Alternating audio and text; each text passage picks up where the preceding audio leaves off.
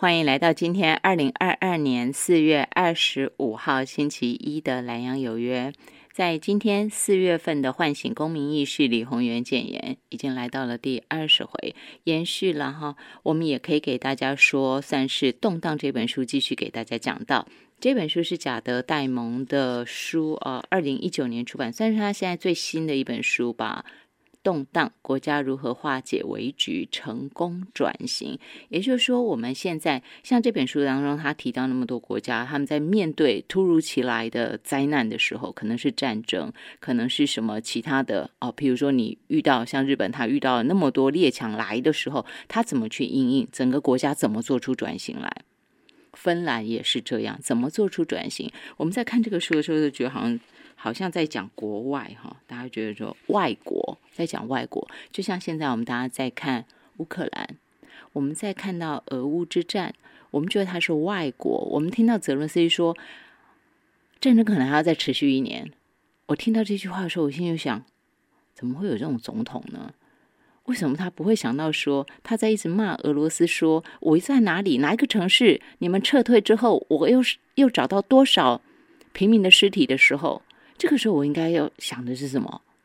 我应该想的是，我要怎么样设法降低灾难的损失吧？那个绝对不是说城市炸掉而已嘛，因为连人人命都没了。那我就一直在想说，到底包括像领导人，包括人民，我们到底应该要怎么去看待所谓的灾难？固然像战争这种灾难。跟外物有关，是别人来打我，固然是如此。但是我们自己是不是在某些时候，哈，毕竟它不是突然发生的，它是前面，这就是有历史的渊源嘛。你有前因后果，固然俄罗斯打人就不对，但是问题是，我们从这件事情当中，我们是不是也会看到乌克兰的阴影？乌克兰的作为，又或者是说泽伦斯基一个领导人，他到底在做什么？他除了骂俄罗斯之外，他还能够做什么？没错，一年再打一年，可能持续一年。所以我就在今天节目当中，我要请到的是李宏源老师嘛，大家对他都非常的熟悉，前内政部长。然后还有一个哈亚太经合会，我不知道大家是不是有注意到 APEC。他曾经当过两次，好像是代表哈，代表团的顾问等等的。那我想有这样的一个国际高度视野，然后也有跟其他国家互动的那种那种经验。今天格外适合请老师来继续跟我们大家分享，从俄乌之战，我们到底台湾。老师说的何去何从？给大家请到台大土木工程学系李宏源教授，老师午安，您好。哎，主持人好，各位乡亲大家好。老师啊，看到一个领导人，他会每次都在骂人家说：“哎，你对俄罗斯的制裁不够强，你们要再升高层级。”然后看到那么多的列强，一直都说：“哦，好，我给你钱，我给你武器。”这个时候。怎么会觉得是这是帮我忙呢？这不是让我国家打得更烂吗？我就常常在想，泽伦斯基到底怎么了？嗨，我我想哈，俄乌战争其实它的它的起因，我相信是不是大家表面上看的那样？嗯嗯嗯嗯。所以我会觉得，当政府要对俄乌战争发表言论的时候，其实。场这个表面上要讲什么？就是我们真的真的从心里面，我们非常同情乌克兰人人民，嗯嗯嗯，非常同情乌克兰人民。我们应该给予实实质的人道援助，而不是卖送武器啊。嗯嗯，实质的人道援，这是一个小国我们该干的。对。然后私底下我们要弄清楚这个战争的本质是什么。嗯嗯嗯嗯。然后再来想说。那它对我们会有什么样的影响？我觉得这是当发生国际上发生一个这样的战争，它不是什么，它不是以前什么阿富汗战争、伊拉克战争，跟我们真的好像关系还有点远。嗯嗯，这个俄罗斯跟乌克兰是世界上的粮仓之一，所以马上影响到我们的粮食，我们的粮食价格。这已经是马已经已经在发生了。对，好，我们的石油、天然气百分之十从俄罗斯来，你觉得不会影响到我们吗？所以而且这里面牵扯到，然后俄罗斯跟中国大陆、乌克兰跟中国大陆关系的密切是超过我们能想象的。嗯嗯，所以整件事情我们这个真的就是说，我们要呼应国际，我们要做做制裁，那我们就是点到为止，做了做你该做的，然后呢，嘴巴闭起来，然后好好的想我们下一步该怎么办。就像是一般民众也都会都会说嘛，这不是我们今天要讨论的重点。但是至少我们很多人都会揣测啊，就说美国做什么事情都是符合自己国家利益的，他一定有他的目的嘛。所以重点就是，如果人民都会这样想，那你怎么会领导阶层不会有这样的思考跟盘算？这是很奇怪的事。每个国家做任何事情，国家利益一定是辅导，一定符合国家利益嘛？对。那有美国这么大的一个强国。他在做的时候，他不只要符合他国家的利益，事实上他要谈的是他在全球的战略布布局嘛，对不对？他今天这个俄罗斯普丁想要站起来，想要恢复以以前这个苏联的荣景，嗯那这个对美国来讲威胁太大了。挑战呢？这是对我来讲的挑战。这是在挑战他，所以所以才会有后续的很多的。动作嘛，嗯然后你看他们对中国也是频频出手啊，中美贸易战争等等是什么？因为中国的崛起太快了，中国很快就会变成世界第一大的经济体，这个是会威胁到美国 在世界上的它的自自己的战略定位。所以你会发现，从从 Trump 开始，中美贸易大战，然后今天的一系列。其实，包括最近呢，他的几个带这个访问团来访问台湾，这个卖我们三百亿美金的武器，这个里面有很多很多的这个凿痕在里面。那不是很简单的说啊，我今天是为了维护台湾的民主自由，这当然这是原因之一。可是里面还有很多他自己的 agenda，这个大家都是心照不宣，大家是不会把话讲清楚的。但是，身为台湾人，身为台湾的政府，嗯，我们要很清楚的了解，我们在这里面，在几个大国中间，我们如何找到 balance？我们今天是这样子的。我们今天很遗憾的是，从当初的钓鱼台，我们跟日本的关系，中国跟日本的关系，我们跟日本的关系那么紧张的时候，我们把。手上的牌全部摊开给人家看的，我们绝不跟中国大陆合作。所以你今天把把把牌都摊开了，所以呢，当日本日本抓了我们的渔船，菲律宾把我们的船长杀杀死了，美国人不讲话，为什么？你反正你不会跟中国合作啊，不会跟中国合作，那我当然当然安抚日本，安抚菲律宾呐。啊，你都已经把底牌先给我看了，我还理你啊？啊，这个都是很现实的。这个国际的一个一个呃，这叫什么角力吧？这是国际现实，大家常常都忘记了。卧榻之旁，岂容他人酣睡？美国是如此，我想对岸同样，他们都是大国，他们都是大国。那你要了解，今天大陆大陆其实，你说他有没有想要？统一中国有信誓旦旦，中国一定要统一。我们也不要讲什么，你就看吧。李登辉修的国国统纲领，李登辉修的哦。嗯哼，上面写什么？中中，我们大我们终极要跟大陆统一。哎，在我们的宪法里面呢。所以我们今天，今天这是我们宪法里面，宪法没有修掉，我们的国家的终极目标就是要统一嘛。这个是。宪法当然，宪法你摆在那里，你也可以不执行啊。对。可是问题是，当我们在面临中共统一的这个压力的前提的时候，我们在里面找到如何找到 balance 嘛？所以当初 才会派了这个辜政府去跟汪道涵、汪汪道涵的辜汪会谈嘛，所以才会有当初的九二共识嘛。可是九二共识，我们台湾自己不认账。然后中国现在讲说有九二共识，台湾说没有，啊，然后事实上九所谓有没有九二共识，不管孤汪会谈，嗯，这样的一个东西维持了两岸和平，一直到今天，甚至都还是，好，这是事实，这是我们必须要很诚实的知道这个是我们的 constraint。好，你今天美国再说要怎么样来支持我们，我告诉你，美国跟大陆签了一个《上海公报》，讲什么？遵守一个中国的原则。好，那美国基本上他们是一个遵守一个中国原则的状况下，所以他不会承认你台湾独立的。嗯目前的状况，他也不允许你台湾独立。抱抱歉，我用“允许”这两个字，因为这当你这个动作一发生的时候，两岸一定会发生战争。嗯可是我告诉你，不是美国人不打，美国人第一个他不 ready，他并没有想要跟中共这个正面冲突。为什么？哎，美他连俄罗斯都没有要跟他正面冲突啦。中国他更不敢，对啊，因为多少的美国人的民生用品是从中国进口的，他只要一冲突，他的国内马上出问题。好，嗯中国是美国最大的债权国，嗯就是说跟一个两个大国今天全球化，你的股票市场是绑在一起的。对，我告诉你，台湾会，我再跟大家讲，台湾百分之四十几的货物是卖给中国大陆的。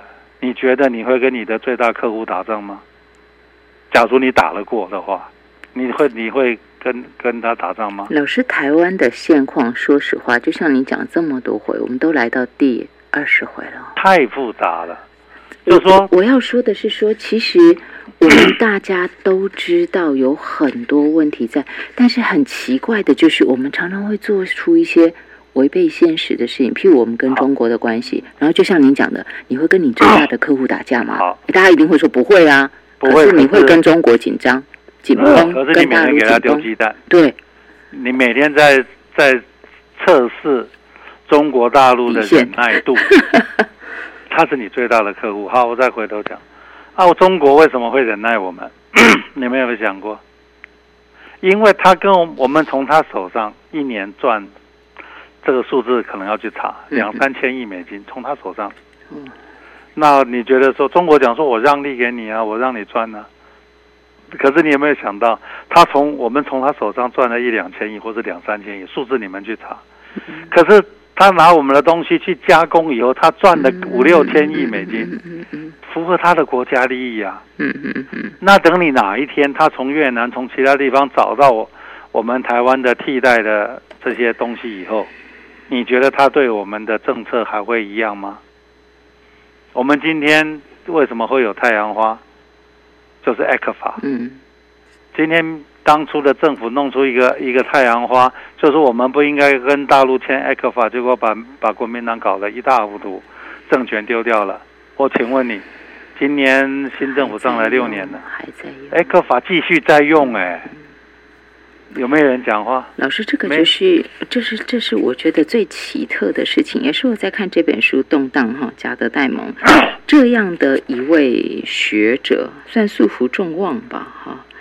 那甚至于有人说，贾德戴蒙是我们这个时代的达尔文，到这个 这个程度去说他。没没那么严重。好，不不不管怎说，有这样的所谓的封号。那我要讲的只是说，你他当他写了这本书，对，用那么多时间做了研究，然后写了一本跟这么多国家相关的书给我们看的时候，他的结语，他的结语还是一样，他有讲了有十二个，十二个我们大家必须要面对的事情，其中一个包括像是承认个人置身危机之中。哎，这个就像您刚刚说的，你会跟你最大的客人客户打架吗？不会，因为你知道打了以后你就没生意赚了，你没生意做了，对不对？我说譬如啦，一般人企业你就会对，所以可可见，我们连第一件他说我们要要意识的东西都没有，承认个人置身危机之中，再来要承担责任，避免受害者心态嗯自怜和责怪别人。第三点，建立围理选择性改变。第四，来自其他国家帮助。第五，以其他国家为模型，这些都算。然后再来一个，是他提到的六国家认同。这一点或许今天有机会我再请老师说说，因为他讲国家认同非常重要，像是芬兰，像是日本，这个都是让他们能够一致对外很重要的一个核心是有国家认同。但是台湾真的有国家认同吗？有共同的国家认同吗？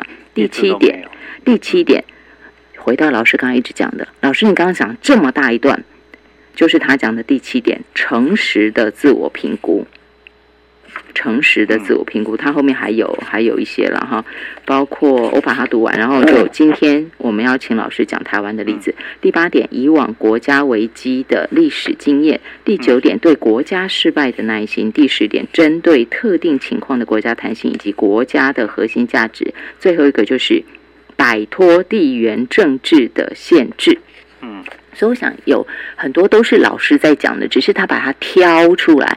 所以我意思是说，当老师这样在讲的时候，大家千万不要想成说是老生常谈，因为真的你要解决问题，显然你就必须要先去面对我的现况。我的现况就是台湾的现况，就是老师现在正在说的这些事。所以老师啊，我们如何能够？完全没有意识，我们置身危机之中呢。尤其，老实说，当我看到俄罗斯出兵，一开始他在那里啊，军队慢慢集结的时候，我心想：哎怎么可能？这什么时代了？怎么可能打仗？老实说，我幼稚到这个程度，轻敌到这个程度，我这样说也蛮丢脸的啦。但是我真的很幼稚，我真的以为怎样都不可能打，怎么可能？也还有美国，哪里知道他真的说打，真打，而且打得很狠。虽然说，啊，他面对西方，像北约、像美国提供武器啦，或者是马斯克提供那个卫星啊，低空卫星可以整个掌握他的军队移动啊、部署什么的，所以看起来啊他打得弱弱的，但其实那是因为先进科技，西方已经集结起来在对抗他。虽然说他们没有真的直接出兵，所以我在想，就是当我们看到俄罗斯跟第一世界打起来的时候。第一世界国家打起来的时候，我真的开始害怕了。我不禁为台湾开始害怕了。我觉得为什么政府不会？我觉得政府应该要害怕。为什么？就老子讲，当人民之不畏，畏则大为将之矣。嗯嗯嗯。你不害怕你该害怕的事情，你的你就要倒大霉了。今天我们其实，您您一开始讲说，泽伦斯基讲说。乌克兰这个战争还要再打一年啊！当然我不是他，嗯嗯嗯，我们也是觉得再打一年，你打得起吗？我想我听到他讲那句话，我真的翻白眼呢。当然打一年一定把俄罗斯拖垮，这符合某些大国的。可是乌克兰，乌克兰就烂了。问题是，乌乌克兰你就你一一辈子爬不起来。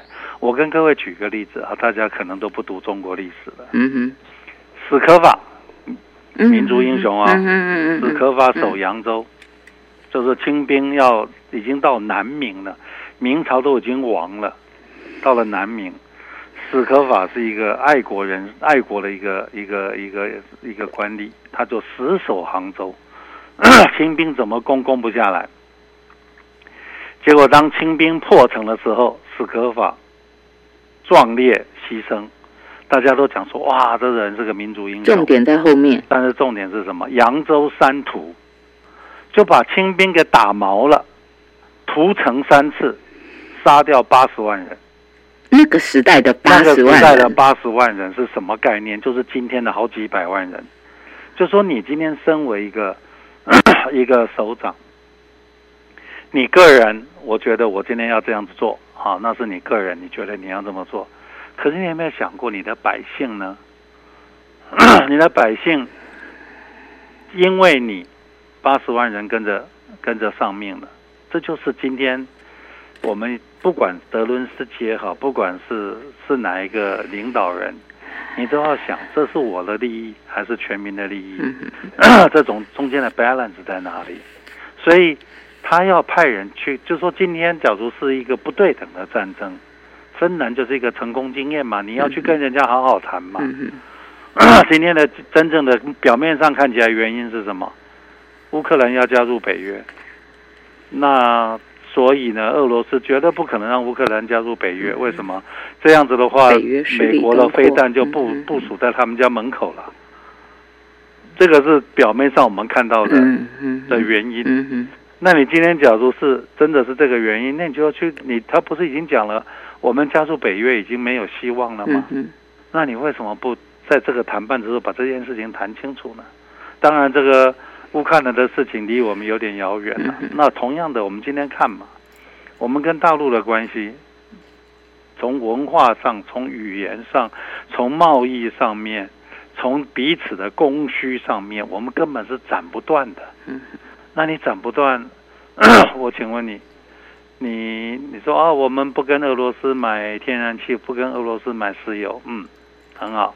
我们要制裁俄罗斯，所以我们的很多东西我也不卖它，我也不买你。我请问你，跟我们跟俄罗斯的贸易额一年，我看可能就是几亿，嗯是二三十亿了不起。你真的要跟大陆的关系紧张到一个程度，你敢说我不卖东东西给中国吗？不行，那我们经济怎么办？我们是百分之四十二都都产品是卖给中国的，我们可以讲说我不卖五五五东西给中国吗？我可以讲说我在两百万在在中国大陆的台湾人，我都要求他们回来，你做得到吗？然后呢，你要求他们回来，他们会回来吗？嗯嗯就是说，国家这就又回到台这台湾现在最大的困难是，我们到底是中国人还是台湾人？我们到底叫中华民国还是叫台湾国？我们到了今天从头到尾没有讲清楚。那老师，那为什么芬兰他们可以有那么强的国家认同？为因为？他们他们啊，这个是自我的认知，因为芬兰语全世界唯一独特的语言。嗯哼，事实上，芬兰语，假如芬兰 跟中国还有一点点关系，其实他们是当初在中国北方的那些匈奴哦的后裔，啊，跟瑞典的混血，嗯嗯嗯，就是今天的芬兰人。芬兰人，哦。所以他们有一个独特的血统、独特的文化，他们讲的语言是不是这个西方语系的语言？嗯，他们的语言接近什么呢？他们的语言接近匈牙利，跟匈牙利有点近，哦，所以他们跟跟在中国历史的北方的那些民族，其实是关，它跟拉脱维亚、立陶宛这些是一个是很独特的一个、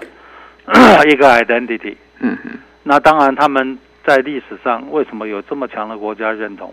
因为他们在历史上不是被当初的苏联并吞，要不然是被就瑞典。就是被瑞典并吞嘛，所以弄成他们自己有一个很悲惨的历史，让他们觉得说我们一定要团结，我们一定要保持国家的完整性嘛。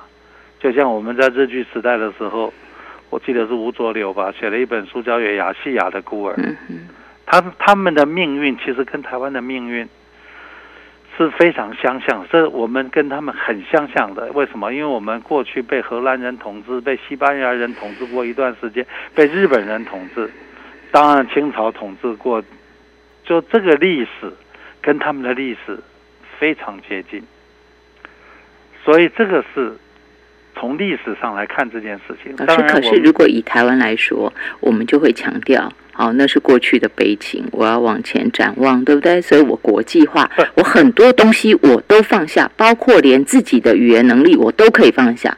可是人家芬兰没有哦，没有，芬兰是我告诉你，你要在芬兰当公到当公务员，芬兰语 你一定要考过芬兰语。对对对，他芬兰语，你芬兰人一定会讲瑞那个瑞典的瑞典文就是丹麦文，嗯哼。他们一定会讲丹麦文跟芬兰文。哦可是你要当公务员，你一定要考过芬兰语的嗯哼检定，嗯哼，你才可以当公务员。就今天我一个很遗憾，是我过去台大的学生，他居然在立法院提议说，未来我们高普考不考中文，我的天哪！所以老师，我我这个就是我在看到这本书动荡的时候，我就格外，因为你又看到他又拿了很多世界各国的例子，然后并成让我们来看的时候，我就不禁想，对您说，我们都像亚细亚孤儿，我们都曾经遭遇过那种痛苦。我记得小时候听到那个亚细亚的孤儿的时候就会哭，啊，那首歌，嗯然后你就会觉得怎么这么悲怆？然后以前，啊、我比较年轻的时候也跑新闻，那时候我们的渔民一直被抓的时候，大家也不是就渔民就开船啊，出去抗争啊，什么也是就是那种感觉，你就觉得你明明有国家，你不是有国家、有政府、有军队吗？为什么我任人宰割？有很强烈的那种痛苦跟遗憾，所以我对这个问题国家认同，其实我常常想到是为什么？为什么我们连文字都要丢掉？第一个文字，我们今天台湾人应该最骄傲的是什么？繁体我们会中文啊，我们会用的是正体中文，嗯，对了，正我们看得懂中国留下来最原始的东西。对 这是我们的 identity。对，连唐朝的东西也看得懂啊。我们要强化这个 identity，而不是把它去中国化。我请问你，我们祖先的根在哪里？这是我们的 identity。嗯嗯我们的 identity，你到坟场走一趟吧。其实我从小有一个很奇怪的嗜好，我很喜欢去坟场。为什么？啊，去看墓碑。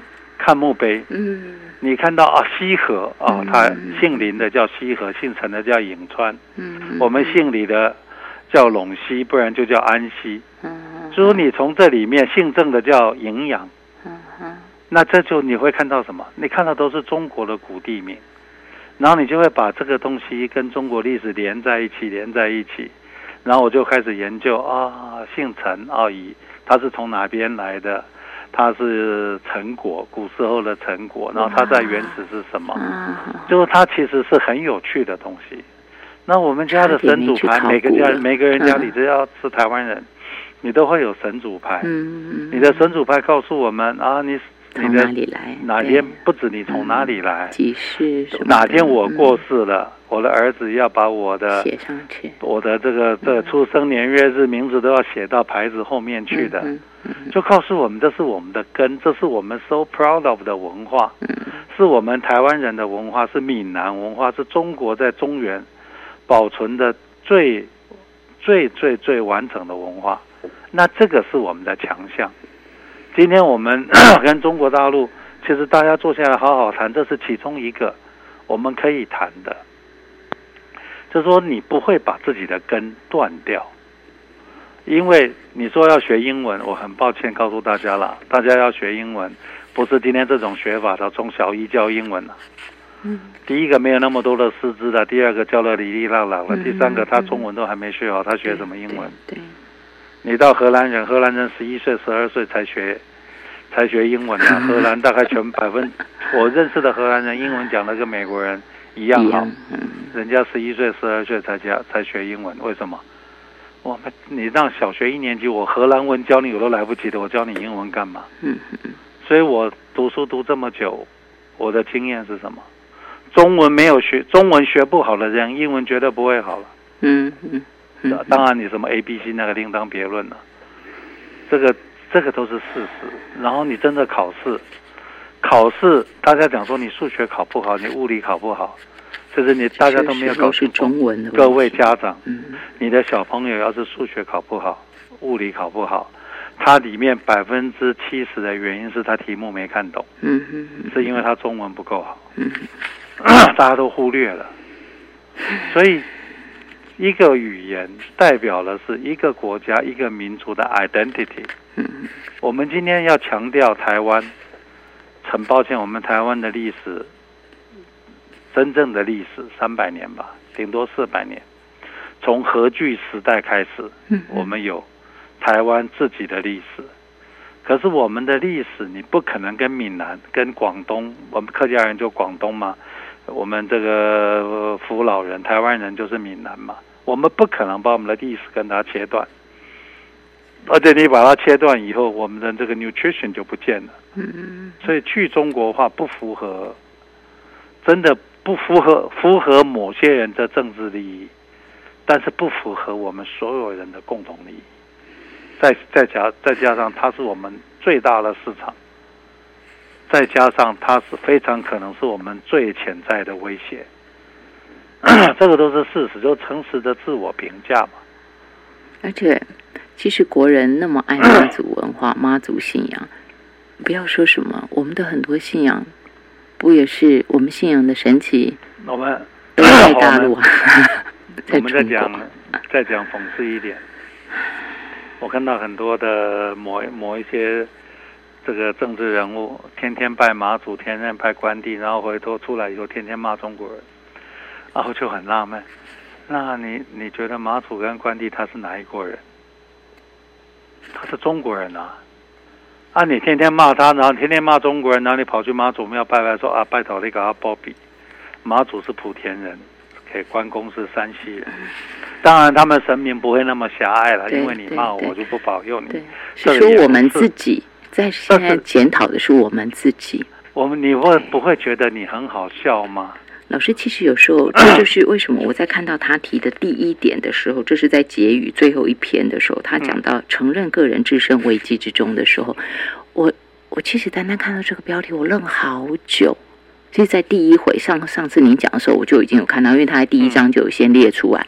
那时候我心里就想，对，为什么我们都没有这个意识？而且，即便是连俄乌之战已经打起来了。而且打起来看起来，目前还不知道什么时候会停。虽然大国之间做的事情不是我们能揣测的了，我们也不需要揣测，但是至少我们应该要意识到自己的危机。而且不只是我们跟对岸、跟中国大陆之间的危机，还有一个危机，那是老师你刚刚有讲到粮食，对不对哈？还有能源，您都点到了。那我我在想，那个粮食跟能源对台湾未来也会是很大的问题，因为我们现在看到就是说泽伦斯基。泽伦斯基一直讲啊，你们制裁不够，所以好，现在欧洲他们慢慢有一些东西真的就不要跟俄罗斯进了。那不跟俄罗斯进了，他们就会改换别的东西嘛。那譬如说要发电，听说现在也燃煤，是不是？那未来到底会怎样？大国有大国的方法，大家会觉得说啊，大国就可以，我们也可以啊。台湾真的可以吗？老师，对不起，我打断您。我们下一段，请您直接说，大国可以，我们也可以吗？我们休息一下，进广告。欢迎回到《南阳有约》。在今天啊，唤醒公民意识李宏源建言当中，我们当然给大家请到的是台大土木工程学系李宏源教授，不只是这个身份哈，那么还有前内政部长啊，还有 IPAC 的代表。呃，我想以一个国家的高度、国际的高度，我们来面对自己。我想这应该是有必要的。我们绝对不会是单纯说我一世独立，只是一个小岛，能够偏安一隅。如果那样，我们或许可以不需要了解所有事情。但显然，其实没有办法。尤其在这样的全球化的趋势之下，这样的局势不只是疫情全球化、经济全球化，连我们最不希望看到的，也很多人在谈哈，就是未来会不会引发更更。严重的问题，军事冲突等等，这是我们不乐见的。所以那个名字真的也不愿意再说。那总之就是回来，老师啊，我想请问您，就是刚刚广告前我们说到的哈，现在泽伦斯基再再呼吁说，你们应该要拉大，你们要增强。制裁的力道啊，这样俄罗斯才会收手啊！你要制裁他们啊，怎么怎么样？好，那就变成说，那这欧洲国家，你本来跟俄罗斯买的东西，你本来跟他进的天然天然气，你的管线都有了啊，这些东西都有，然后现在就是说不能用，嗯，或者是说你你要改去买别国家的，你要从别的地方进口，总之就是你必须要应应。现在看起来好像被迫是要这样做，所以大家就会说：你看人家哦，为了制裁，为了正义，为了公道，这些国家他们就很很认真的去面对，要做出调整。所以我们也可以，老师，我们可不可以？第一个哈，我想我们目前都看到是这个样子的。其实俄乌战争刚刚开始，假如符合俄乌战最大的利益，假如这些国家有好心的话。应该是协助他们赶快谈判，嗯，把这件事情结束了。对，对乌克兰的伤害，对乌克兰民众的生命财产的伤害达到最小。这个是一个有良心的大国应该要干的事情。让他们赶快坐下，让他们赶快坐下来谈。结果今天没有没有想到是拼命送武器给他，让他继续打打打，越打。今天俄军已经杀红了眼了。嗯。我们我现在真的很害怕，就是说打到最后，这真的讲一拖了一年，事实上马上会影响到什么？影响到普京的政权。嗯，他自己在国内的那个位置。那当他影响到他的政权的时候，他就会无所不用其极啊！他真的万一不幸把核子武器拿出来，那时候就是第三次世界大战就有可能会爆发，而且这个爆发不是是一个核子战争啊，所有的人类都要赔进去的，这个是有可能。当然，可能性目前看起来还没那么大，但是你真的打了一年以后，这个事情我不敢保证它不会发生。嗯，所以我们觉得说，今天有良心的大国，应该是协助大双方坐下来谈，不要再不要再打下去的。好，那你今天讲说制裁俄罗斯不买它的的这个天然气，西欧这些都是民主国家。嗯嗯。好，它的物价马上跟着战争，它的通货膨胀，它物价马上上升，通货膨胀上升，它就会影响到什么？影响到他未来的选举。嗯哼，你觉得他是一个国家领导人，他为了他是靠选票的人，他看他他能制裁多久？说的也是。他能制裁多久？好，你要跟美国买，请问你美国有这么多的东西可以卖给卖给欧盟吗？而且距离那么远，距离那么远，你第一个你有那么多东西可以卖吗？第二个，你卖给人家的价钱可以讲说，哎，我跟我要跟我用俄罗斯的价钱卖给你，我这个这个让利给你，你觉得美国会干这个事吗？不会的，因为美国也是靠选票的嘛，所以大家不要太天真了。那就我们台湾是一个小国，我们玩不起这个 game，我们还真玩不起。我们的粮食百分之七十是国外进口的。好，那我你天然也我们的天然气，我们现在已经很有很很有 guts 说我们不跟。俄罗斯买了，对啊，真的没有在签约啊。你跟谁买？不知道。第一个，第二个买的价钱是多少？然后明年、后年、未来三十年他会卖你吗？我们要最后到要要到百分之五十，他有可能有他有这么大的量卖你吗？今天中油已经贴了五百多亿美，五百多亿啊，中油，嗯，贴掉它听说贴掉了半个资本呢，还是一个资本？嗯，为什么？因为因为石油涨了。嗯嗯嗯嗯。那我请问，大家都不讲，政府都不告诉我们。那我请问你，那中油破产了，我们怎么办？我们怎么办？那这个都是已经发生，甚至正在发生的事情。这个东西叫做诚实的自我评价嘛。我想我们不要讲那么远了，就讲。讲那个 iPad，嗯嗯，我参加过两次 iPad，我是顾问团的顾问，嗯嗯，第一次他们请我去总统府，这个要谈要到 iPad 去要演讲，讲什么？结果台湾经济研究院帮我们的领袖代表写了一个掷地有声、四平八稳的。非常棒的一个演讲文，讲全球化、全球暖化，然后请我们这些顾问给 comment。我看了以后，我就跟台经院的好像是副所长嘛，就跟他讲说：“你这篇文章写的实在太棒了，掷地有声。但是很抱歉，那是给习近平跟奥巴马讲的。他们两个国家有这个分领导领袖有这个分量讲这篇演讲稿。”我请问你，台湾的国家领袖，你去讲这篇演讲稿，有人理你吗？我说我们的 identity 不对，我说麻烦你回去重写，写什么？写台湾经验。就说什么叫台湾经验？我就告诉他什么叫台湾经验。我们从我小时候，民国五十几年到今天，百分之九十的农村人口到了现在剩下百分之五。嗯哼，国家没有动荡，这中间的转型是怎么转型的？嗯哼哼，我们当初最骄傲的农会、农田水利会系统，维持了农村的富裕跟稳定。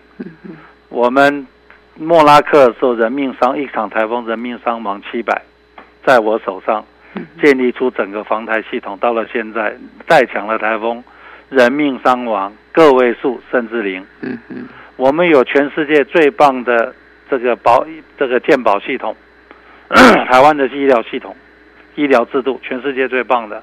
我说你就做这个几个题目去讲，嗯，绝对没错。结果我们就照着这样重新写，写完以后，我告诉你，我们到 iPad so popular，所有的开发中国家都跑来找我们。第一个跑来找我，问我说，我怎么帮他们建立？嗯嗯嗯，防台系统，这个真的很重要，对，免于台风的威胁。对，他们都很很，而且非常讽刺的是，我们的卫生政卫生的这个 forum 发表是谁去？你知道吗？我，因为我们没有卫没有没有卫生，那时候叫做卫福部没有派人嘛。那我在内政部是我曾经主管过这个福利。嗯嗯，所以我还站得上边。他们就他说麻烦你，我们的医疗跟社会福利你去 present，我就真的去了。然后我就去跟他们讲说，你们在座全部是医生，嗯哼，我说我是唯一的工程工程师，但是因为我是工程师，所以我看的问题比你们客观。嗯哼，因为你们全部都是都是同一批人，你们都在你们的框框看问题。因为我不是医生，所以我看医疗制度比你们看医疗制度，我可能有一些比较独到、你们不会想到的地方。所以我就把台湾的这个这个这个这个健保啊什么都讲介绍了一遍。我告诉你，很多的开发中国家跑来，在那个秘鲁的卫生部长来跟我讲说，你能不能麻烦你安排我们到。台湾来参观，我说这绝对没有问题，我回去就请外交部联络你。所以这东西叫做什么？诚实的自我评价嘛。诚实的自我评价，我们今天假如说大民这个民进党最喜欢讲台湾 can help，嗯，我告诉你，这是台湾 can really help。嗯，对，我我们真正能帮人家的是什么？越南发生一个两年前吧，一个非常严重的台风。死了好多的人，将军就死了两个，你看这多严重。结果呢，发生了，因为我跟越南的防灾系统跟他们的政府其实有蛮蛮深的交往，他们就请来来问我说该怎么办。当然那时候就想说，我派一个顾问团到越南，我就估了一下，派了一个顾问团，一年啊。我大概经费算一算吧，一年大概一千万，不会超过两千万台币。台币耶？对对，就我就派一个全顾问团，就常驻河内，胡志明。然后，假如是两千万，我告诉你，我这这笔钱我还真的不跟你越南政府要。嗯哼。为什么？台湾人自己出嘛，或是台商自己来募资？为什么？因为我要你欠我一个人情。对啊，因为以后台商还是在那做生意。对啊，当你欠我这个人情的时候，我就有条件帮台商去跟你 bargain。嗯嗯。就后来很遗憾的，因为疫情，所以这件事情就一直摆在那。而且呢，我派去的是什么人？嗯。我派去的是我当初在水利单位那一些退休的。总工程师、副署长，每个人手上盖过三个水坝，每个人手上一身功夫。现在六十岁退休了，全部在家里闲着，很可惜。那这些人在台湾，我们认为他们没有价值的，which is wrong。他们很有价值，可是你到越南去，他们会把他们当做奉为上宾。他们的人生找到第二个目标，台湾人找到南进的。的窗口，这个才叫做难进。嗯嗯，我我真的是去帮忙解决了大问题帮忙人家解决问题。对，他是真的解决问题的。啊，当你帮忙解决问题以后，你要去跟人家的政府谈说啊，我台上在这边怎么样？你要给我政策，人家就会跟你谈嘛。因为这个初期当然是解决问题，到后来就是参与建设，然后最后就是共利嘛。对，这是很很合理的。因为我记得为什么我会这么想。有一年，泰国政府请我去泰国啊，我讲完了，他们跟我讲说，你能不能再去泰国的北方一个省？我说要干嘛？说他们有非常严重的水库的淤沙问题。我说我没有时间去，麻烦他们飞到曼谷来。他们就飞来了到泰国最好的大学，叫做朱拉隆功大学。我就开了一个会议室跟他们谈，讲了大概二十分钟吧。我觉得说。这些人好像没听懂哎，嗯，我就问他们说：“ 请问您那个省水利官员有几个？”他就跟我讲说：“我们那个省水利官员只有七个。”我说：“那我不要跟你讲了，我讲什么你都听不懂。”那是门外汉呢。我说：“这样子的，我干脆诚实的问你了，你有多少钱？”嗯。我说：“这比较实在，你有多少钱？”他就给我了一个数字。我说：“好。”我回去搬救兵，人对，结果我就找了我过去带的老部署两个水利署的副署长，哇，退休了，他们两个人手上都盖了三个水库，怎么都这么强的？然后我就请他们到泰国，我刚我帮他们拟狗血，一天一千美金，哇，啊，在那边蹲点，是是是，蹲了一个月，哦，一个月，嗯。我的同事高兴的不得了。为什么？第一个，他人生有第二个目标；第二个，哎，一天一千美金，一个月三万美金，那是很多钱的。对，那当然，其实一天美金基本上是是亏了，但是人家只有这个钱。嗯嗯，我说我们也不是为了赚钱，对，我们真的去帮人家手把手把这件事情做起来。所以这经验就告诉我们，台湾 can help。我们都忘了民国六六六七六十年七十年，台湾最厉害的是农耕队啊。我们为什么那时候在风雨飘摇，我们在联合国的席次永远没有被人家踢出来？因为我们那派了多少的农耕队到非洲、到东南亚、嗯到中南美去帮人家耕种，嗯可是那那一群人给我们台湾做出对人类做出重大的贡献。嗯台湾最厉害的，除了半导体以外，我们都忽略了。台湾最厉害的是农业，这是农业。可是农业在台湾已经快被我们捏死了。我们认为他们是 low tech，嗯，他们一点都不没办法赚大钱，所以我们根本就把农民忽略了。每个农学院都不敢讲自己是农学院，我们都很谦虚的，什么生物系统工程，最后加三个字叫农学院。我常跟我们台湾农学院的院那个这些同事讲，我们农学院要很骄傲的讲说，我们就是农学院。为什么？再过二十年，人类要吃什么都是个问题。以后人类有没有办法活下来，粮食是最根本的问题。老师，其实你刚刚讲那个又是我们的问题了，承认个人置身危机之中，我我们都没有意识到说我自己的定位。我先了解我自己的定位，譬如说，我们这一次在俄乌之战中间，我们就好像自己是大国，我们参与其中，我们跟着要去制裁人家。我觉得 援助，就像你刚刚讲，援助真的国人做得很好，我们都做，我觉得该做。但是除了那个之外，有一些事情我们就应该要意识到，然后再来就回到，呃，其实现在我在看这本书的时候，他用了几个名词，他讲包括像是富裕国家、贫穷国家，包括像第一世界，然后我就想到第三世界，事实上也还有第二世界嘛。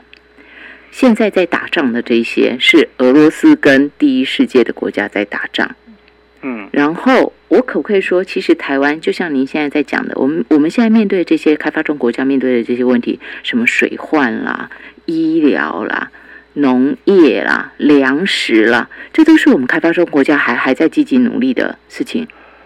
我们是已开发国家，根据世界的标准，我们是我们是已开发国家。第一个，我们是已开发国家，所以很多的国际上的一些这个呃优惠，我们是不能享受的。然后，我们的二氧化碳是一个更高的标准在看待的。这就是我讲，二零二三年，明年欧盟试算碳税，二六年开始课碳税，我们是一点都跑不掉。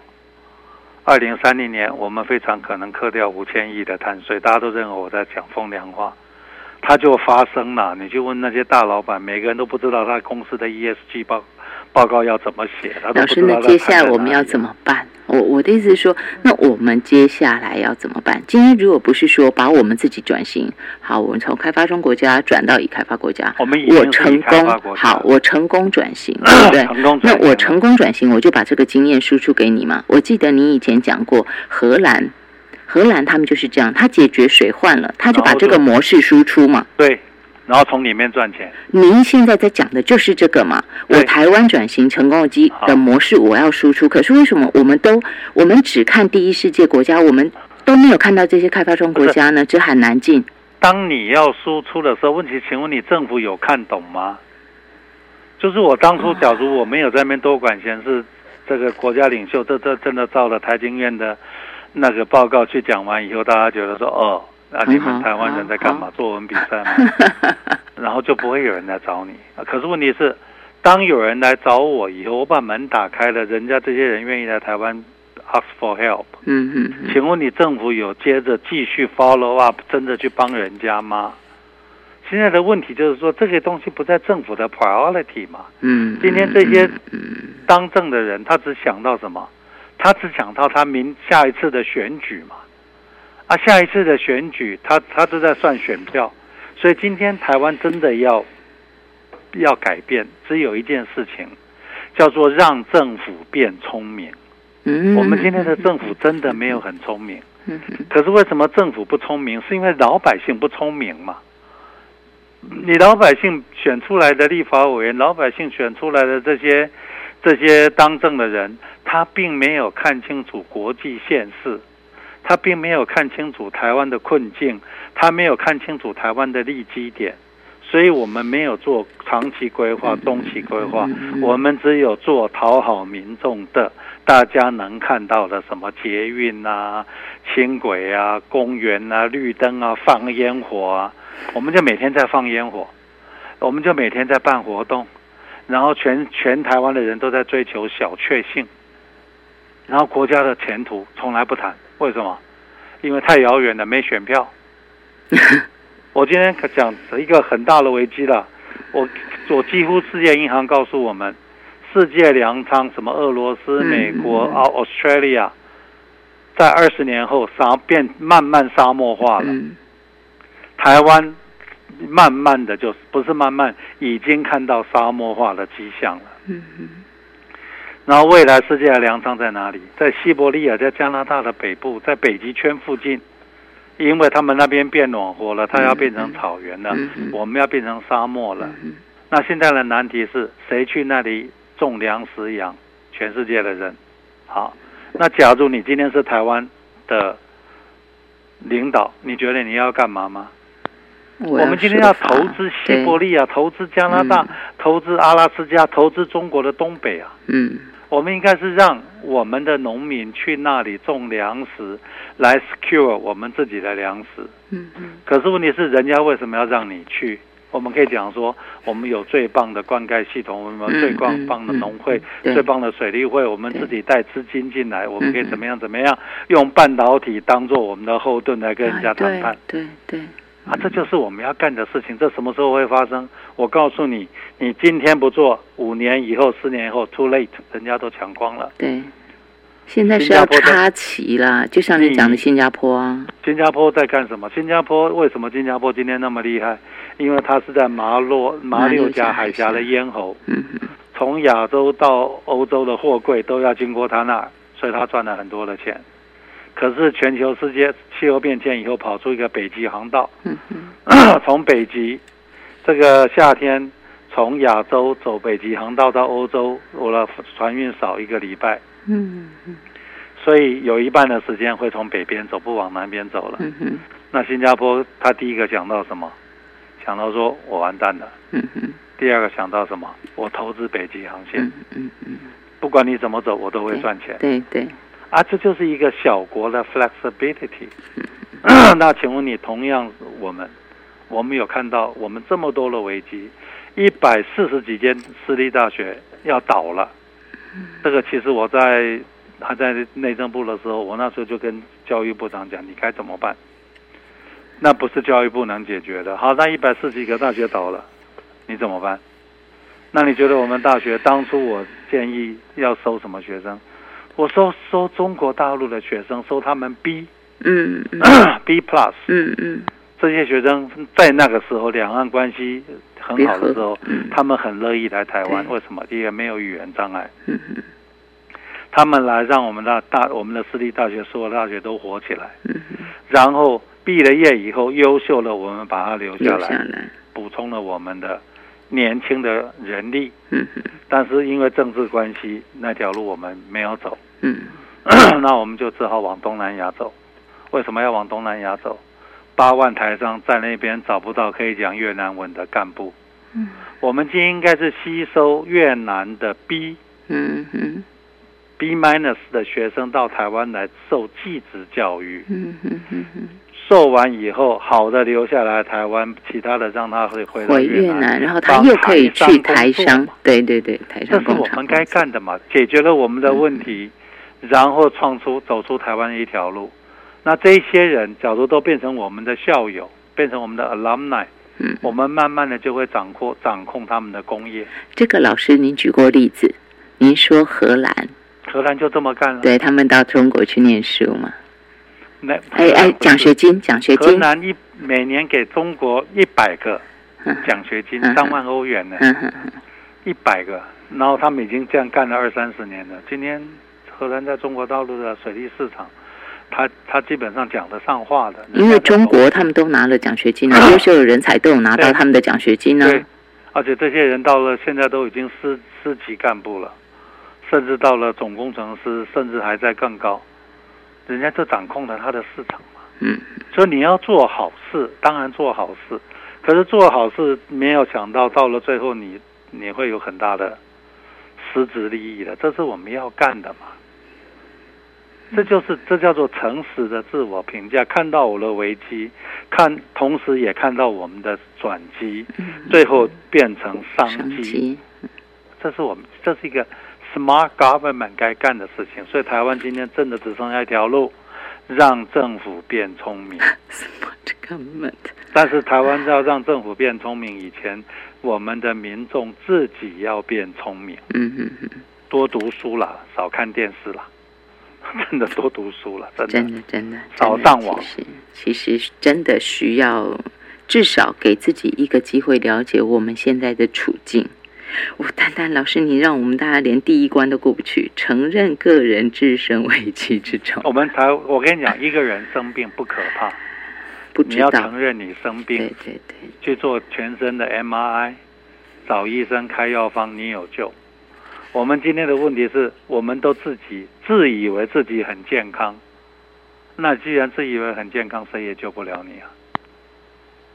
这就是台湾今天真正的问题。我们没有搞清楚我们在国际上情势的危机，不是中国来打我们，no，不是的，嗯嗯嗯，是我们自己把自己陷到一个僵局里面去。希望大家跟着李宏源老师，跟我每一次每一次哈，他一些主题，然后跟我们大家谈，或带着我们大家读书，都希望大家能够多一点视野。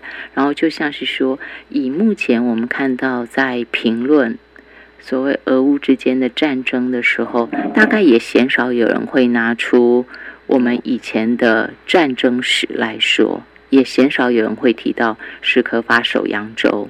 然后清兵久攻不下，最后终于攻破的时候，他们做什么事？这个也没有人提。反而我们大家都是跟着西方媒体，我们在说，你看泽伦斯基多英勇，但真的很英勇吗？这是我们大家得思考的。我们会不会也同时让自己陷入这样的危险呢？当然希望不会了哈。今天线上给大家请到是台大土木工程学系李宏云教授。